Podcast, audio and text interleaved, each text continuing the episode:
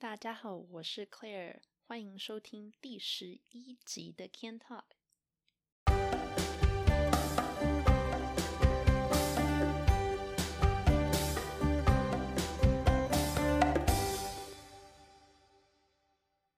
我最近呢，虽然才今年的第一个月而已啦，但是呢，我最近想说，因为去年我本来也是想说，哦。我们公司的那个很多 insurance 就是保险啊，还可以慢慢用，没关系。就后来没想到多伦多就封城了，所以其实有很多。的他的 service 我最后都没有用到，所以呢，虽然这个月只是今年的第一个月而已，但是呢，我已经很认真的去找我的呃 osteopath，然后去做了治疗了。osteopath 好像在中文的话是翻成整骨疗法，反正基本上它跟物理治疗有点不太一样，就是说他们是比较采用就是。呃，放松你的肌肉，就不会说去整你的骨头。我也不知道为什么中文会翻成整骨疗法，因为它其实真的没有说弄到你的骨头还怎样，比较多是帮助你的肌肉放松啦，让你的那个肌肉啊，或是内脏啊，可以回到它原本的位置这样子。那我最近就做了疗程，所以觉得现在正觉得浑身酸痛啊，感是不是年纪大了？有可能是因为现在天气太冷了，老是觉得肌肉紧绷。那反正总而言之呢，这一集的内容我想要来跟大家分享一下，就是我在搬来加拿大的这些年，我是怎么样跟台湾的朋友维持联络的。那这一集播出的时间应该差不多会靠近，就是我当初搬来加拿大的时间吧。我当初搬来加拿大的日期呢是一月二十四号，所以因为记得非常清楚，所以呢，呃，也快要满十周年了吧？哇，想想真的是过得很快，感觉十年就咻一下的就过去了。但总而言之，我觉得其实搬到加拿大以后呢，除了要学英文啊、交朋友以外，真的让我觉得非常困难的一件事情，就是跟以前在台湾的朋友感觉上有一点距离越来越远了的感觉。我在搬出台湾之前，因为还在台湾念国中嘛。那大家有在台湾念过学校的人，应该都知道，就是台湾的国高中真的课业很很重哦。那时候常留在学校要要上第八级啊，或者说留在学校考试什么的都是常态。所以久而久之就变成说，有一群朋友就会，比方说考完试之后下了课，我们一起去吃个什么东西再回家之类的。那就有一群朋友跟我变得还蛮要好的。那个时候，我要我知道要搬来加拿大的时候，差不多是我国二的时候吧。一直以来，我也有稍微跟朋友们提一下，所以当初 就宣布说哦，我要搬到国外去的时候，其实对很多人来说，也不是说是那种震撼弹啦。我觉得就一直心里都有个心理准备，但实际上真的说要离开那群朋友，对于当时的我来说，我觉得还蛮难过的。因为我小学的时候并没有什么好朋友，因 为那时候我长得很胖，所以就没什么朋友，然后常常被欺负这样。所以上了国中之后呢，好不容易交到一群好朋友，就觉得说要离开他们到其他的地方去重新开始生活，真的是一件不容易的事情嘛。那不知道大家还记不记得？但是在我那个年代。我们如果要毕业的时候，很常会大家会互相帮忙写那个毕业纪念册，有没有？有点像一个小册子啊，然后你可以写说你的联络资讯啊，然后还有一些什么想要对我讲的话之类，有的没有的啦。所以那个时候我买一个笔记本，然后就请班上的同学就帮我写一下，就是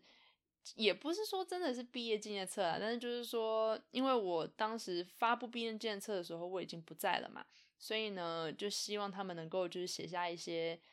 一些回忆，然后把他们的联络资讯留给我啊，以后这样比较好方便。就是如果还要再继续联络的话，就比较方便容易找这样。然后那个时候，我觉得其实现在想起来还蛮感动，因为我买的笔记本是那种很随处可见的笔记本，然后 就是就是里面其实也没有什么。啊，我的名字是点点点这样子，就是那那种的都没有，就是随便你自己写这样子。啊，我几乎所有班上的同学都有帮我写，然后大家都写一些很 nice 的话，类似于像是说去了国外也不要忘记我之类的。所以那个时候我觉得还蛮感动的。后来搬来加拿大之后呢，我的那群很很要好的朋友，大概当时连我在内的话，大概五个人吧。所以那四个朋友就很常会写信给我，然后是真的信哦，不是 email，也不是简讯，也不是那个时候也没有赖啦，所以那时候我们用的是什么即时通 啊？怎么办？这样讲会不会暴露年龄？但是总而言之，那时候我就也也都没有这些东西，然后我那时候连电脑都没有，手机。因为刚来加拿大，所以也什么都没有，所以那时候他们很常写信给我。然后让我觉得他们 很可爱的一点是说，他们如果呃四个人约去哪个地方玩啊，比如坐火车去哪哪个小城镇玩了的话，他们会一起写一张明信片，然后寄给我。然后那些信我都有留起来嘛，我那时候也很常回信。虽然说从加拿大寄信回台湾真的是超级无敌贵的，但是我还是会寄信回去。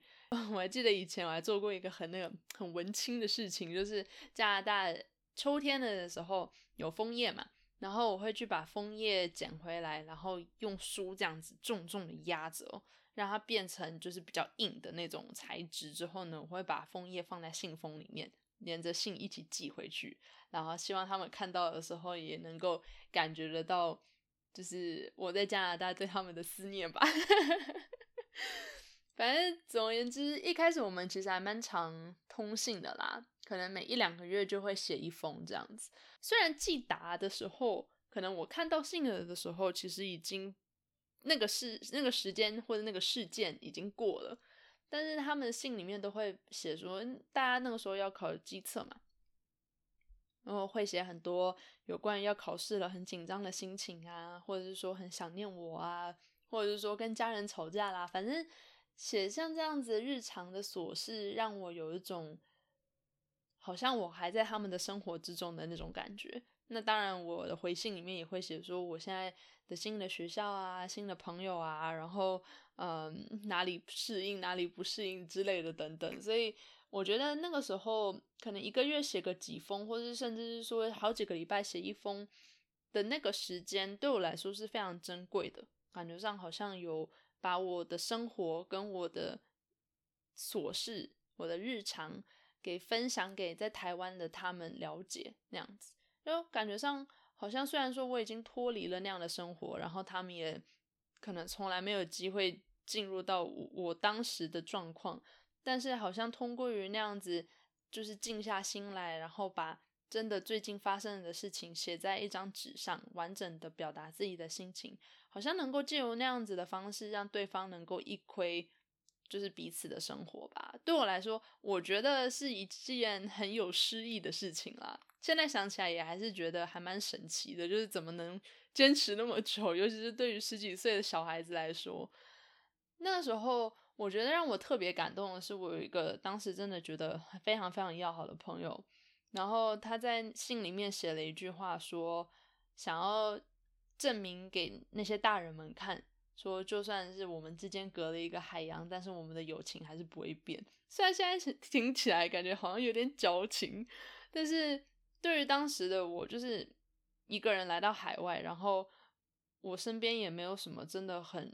熟悉认识的朋友，又是完全新的环境，对于当时的我来说，真的很安慰。就觉得好像还有一些人在台湾是等着我的，是是在是挂念着我的的那种感觉，所以对于刚搬来的我来说，那个信真的是很大的一个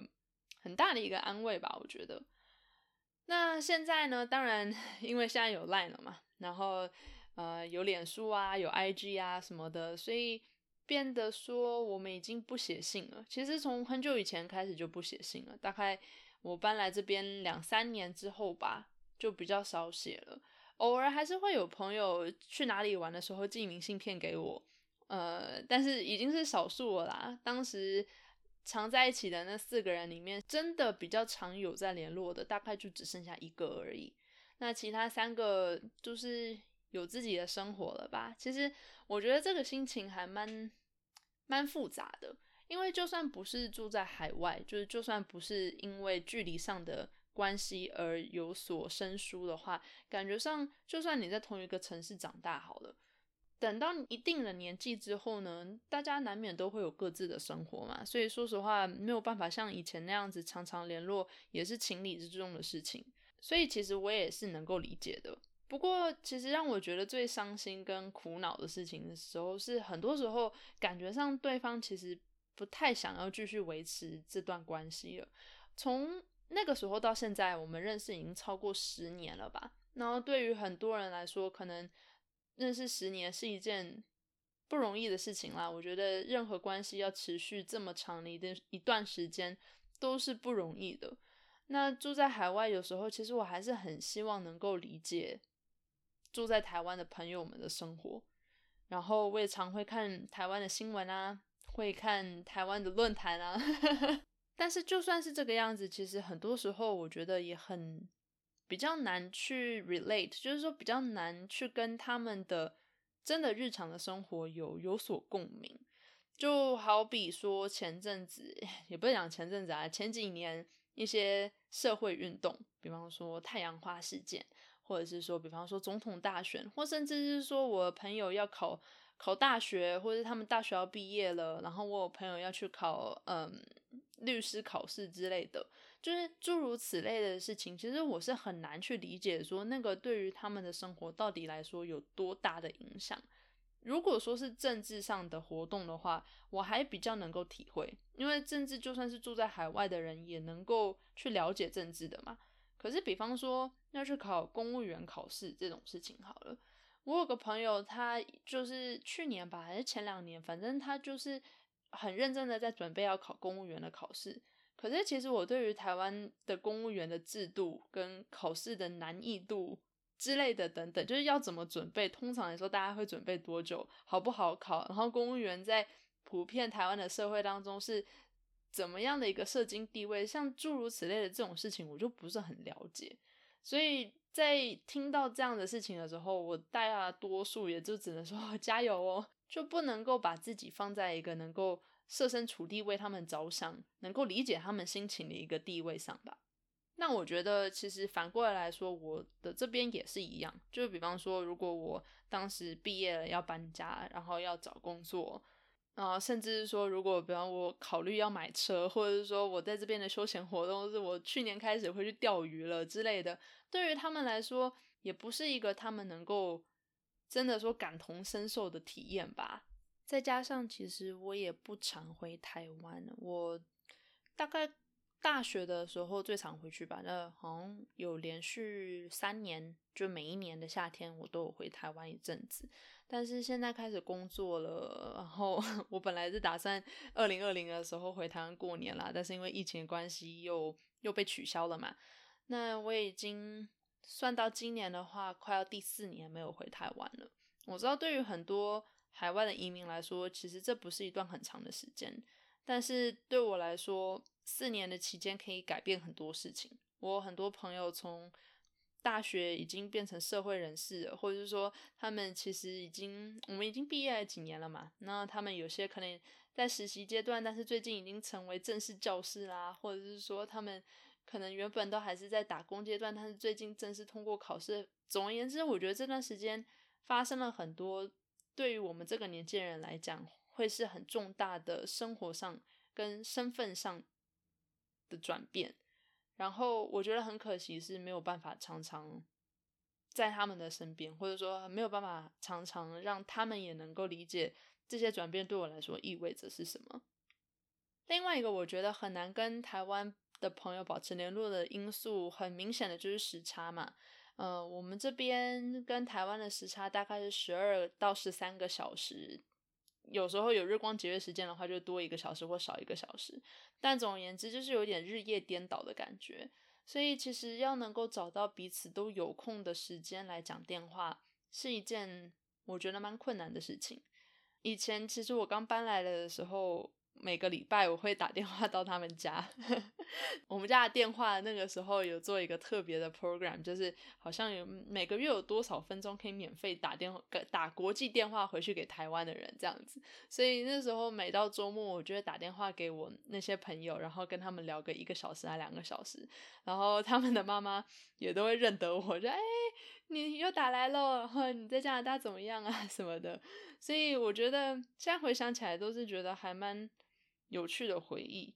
但现在因为大家都忙了嘛，然后我也开始在上班啦，我的朋友也开始在上班了，所以每到周末他们也有他们自己的规划，然后再加上时差的关系，所以真的要找到时间能够彼此好好坐下来聊天，然后真的去理解彼此的生活，就变得非常困难了。更何况我们现在的生活也非常的不一样了，对于他们来说。尤其是疫情期间啦，可能对他们来说，嗯，还能够跟朋友出门去逛街啊、吃饭啊，或去工作啊。但是对我来说，可能这一年来我一直都是在家里工作啊，对于跟其他人的社交生活上有发生什么事情的几率就变得很少了。再加上我们都各自有其他的朋友了，啊，我觉得可能就比较难说去。跟他们的朋友，或是对他们现在生活中所发生的重大的事情，能够变得有所共鸣的机会，就真的变得很小。所以其实讲着讲着，觉得还蛮感伤的啦。嗯，很多习惯啊，跟价值观，其实这十年来，因为接受了不同的教育，或者说有不同的经验之后呢，也变得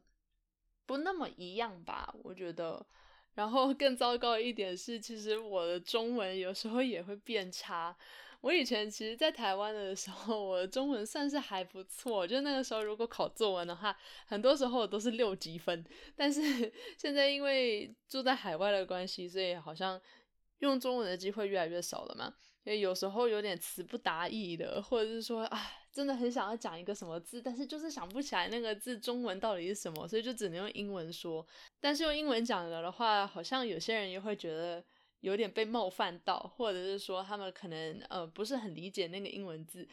之类之类的，所以就变成说沟通上就变得比较比较困难了。我觉得，嗯，所以现在想起来，我觉得其实跟台湾的朋友。变得说没有那么多联络的，其实是意料之中的事情啦。只是有时候住在海外的这种孤独或者寂寞的感觉，其实多很多。那我对他们的印象跟回忆，很多时候是停留在我搬出来之前，就是我们还在国中了的时候，那样子很很紧密、很要好，每天都能够见到面的那种关系。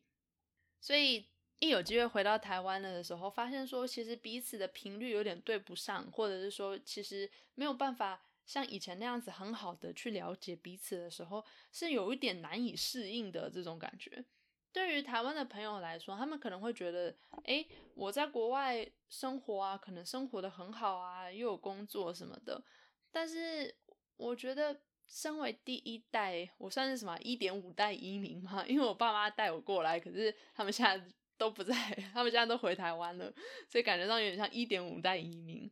对我来说，我也觉得有那种会寂寞想家的时候，只是这种心态或是这种心情，其实往往很难表达出来吧。我觉得，除了说我很想家，我很想台湾之外，也不知道能还能再说些什么。那很多在台湾的人，尤其是其实不只是我的朋友啦，我的家人也会这样子。他们可能会觉得，总是觉得国外比较好啊，你那教育又好，什么什么，反正就是一堆有的没有的。但其实很多时候也不见得是那个样子。但我但是又很难去说明，很难让他们去理解为什么没有比较好。比方说啦，以前有 我在台湾的时候，有一个暗恋过的男生。但是我搬来加拿大之后呢，其实我们就比较少联络了。可能一开始还比较频繁，会在即时通上面就是问彼此现在过得怎么样。但是随着大家都上高中啊、上大学什么的，所以就变得很少联络。那有一次好不容易联络上了，那个时候虽然说也谈不上喜欢，就是也谈不上还在喜欢他啦，但是就是总是会有一种哎呀好久没联络了的那种兴奋感。就他第一句问我说：“我现在住在国外，是不是变得很开放？”然后他所谓的很开放，是指说我有没有去参加过那种就是性爱趴什么的。突然我不知道为什么会有一种很失望的感觉，因为我觉得就算住到了国外，很多时候也不见得人就一定会变啊。那大家当然在成长的过程中，思想跟个性会有所改变是理所当然的事情嘛。但是就因为我住在国外，不代表我就变成怎么样电影才会出现的那种很开放的女生，或者是就不是那样子的刻板印象。我还是我啊，我觉得。但是好像大家看我的时候就变得不不不是那么一回事了，所以现在讲起来，说不定是我太天真了？可能我看他们都还是会觉得说是以前的那个样子。以前我记忆中，我们在国中的时候还会一起放学之后去附近的三顾茅庐 吃饭的那种那种样子。可是可能对他们来说，已经不见得是那样子了吧？那。就算我我可能某些地方还是以前的我，但是很多地方可能也不见得是了。然后可能对于我在台湾的朋友来说，说不定那样子的转变对他们来说也很陌生。所以有时候回台湾呢，其实反而会觉得有一点像外来人的感觉。那那。虽然说我很愿意去理解他们的现在的的生活，但很多时候毕竟不是住在台湾嘛，能够理解的真的有限。所以说，除了有事没事丢个 line 问他们现在最近过得好不好，不然的话就是看他们 IG 最近更新，然后可能看说他们最近过得怎么样。除此之外，真的很难说去维持住那样的关系。那我觉得更大的关系是因为说。可能有时候对方也不见得想要继续维持啦，那只有一方在努力的的话，其实真的就不太能够长久吧。我想，不知道大家会不会有这样子的感觉啦。但是我觉得最让我难过的一件事情呢，就是很多时候会觉得好像是有事情他们才找我的那种感觉。那比方说他们失恋啦，或者跟家人吵架的那种。那种比较需要情感上的支持的时候，他们会突然敲我说：“哎，你有空吗？能不能讲个电话？”但是除此之外，平常的日常生活好像就当做想不起我来的那种感觉哦。然后我就觉得蛮难过的，因为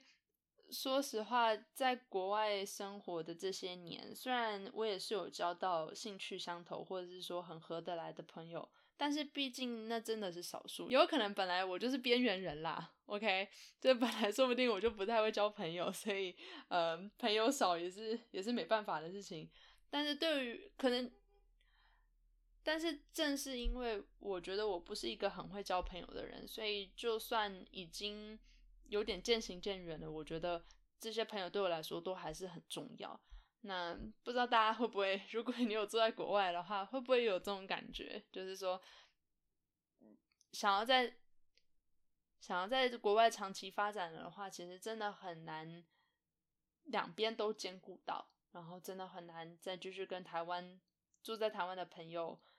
保持像以前那样子那么紧密的关系。所以其实这样想一想，我真的很感谢，很感谢，就是还愿意主动关心我的朋友。虽然说可能当初的那四个里面现在只剩下了一个，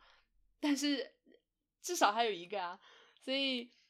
因为有那种主动被关心的感觉，让我真的觉得好像在台湾还是有一个家的，就是不是说是只有家人的那个家，而是有一个生活圈，有一个除了家人跟血缘以外的什么的一个连结，让我觉得我跟那片土地之间还有一个。还有一个 connection 吧，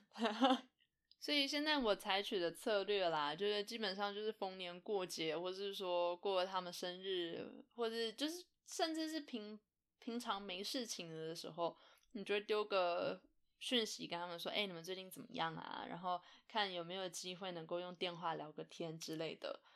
除此之外，其实也实在是不知道还能怎么样跟以前的朋友保持联络啦。但是有可能这就是。长大吧，这就是成长吗？就是大了之后，本来学生时期的朋友就没有办法像以前一样那么长的聚在一起了。那不管怎么说，还是感谢那些愿意主动关心我或者主动对我的生活展现出兴趣的朋友，真的有让我觉得有被关心的感觉，被需要的感觉。那如果有其他住在海外，然后跟我同样困扰或者想法的人，你们是怎么样跟台湾的朋友保持联络的？也请在下面多留言分享给我知道。因为跟我有类似处境的人，在我身边就只剩下我弟。那我弟出来的时间又比我更小，他其实在台湾的朋友比我还要更少。他其实本人是不在意啦，但是我就是比较恋旧，我就比较在意这种事情，所以也没有办法从他那边得到什么比较有价值的那个经验。那如果说有什么住在海外已经很久的的朋友呢？如果有什么能够跟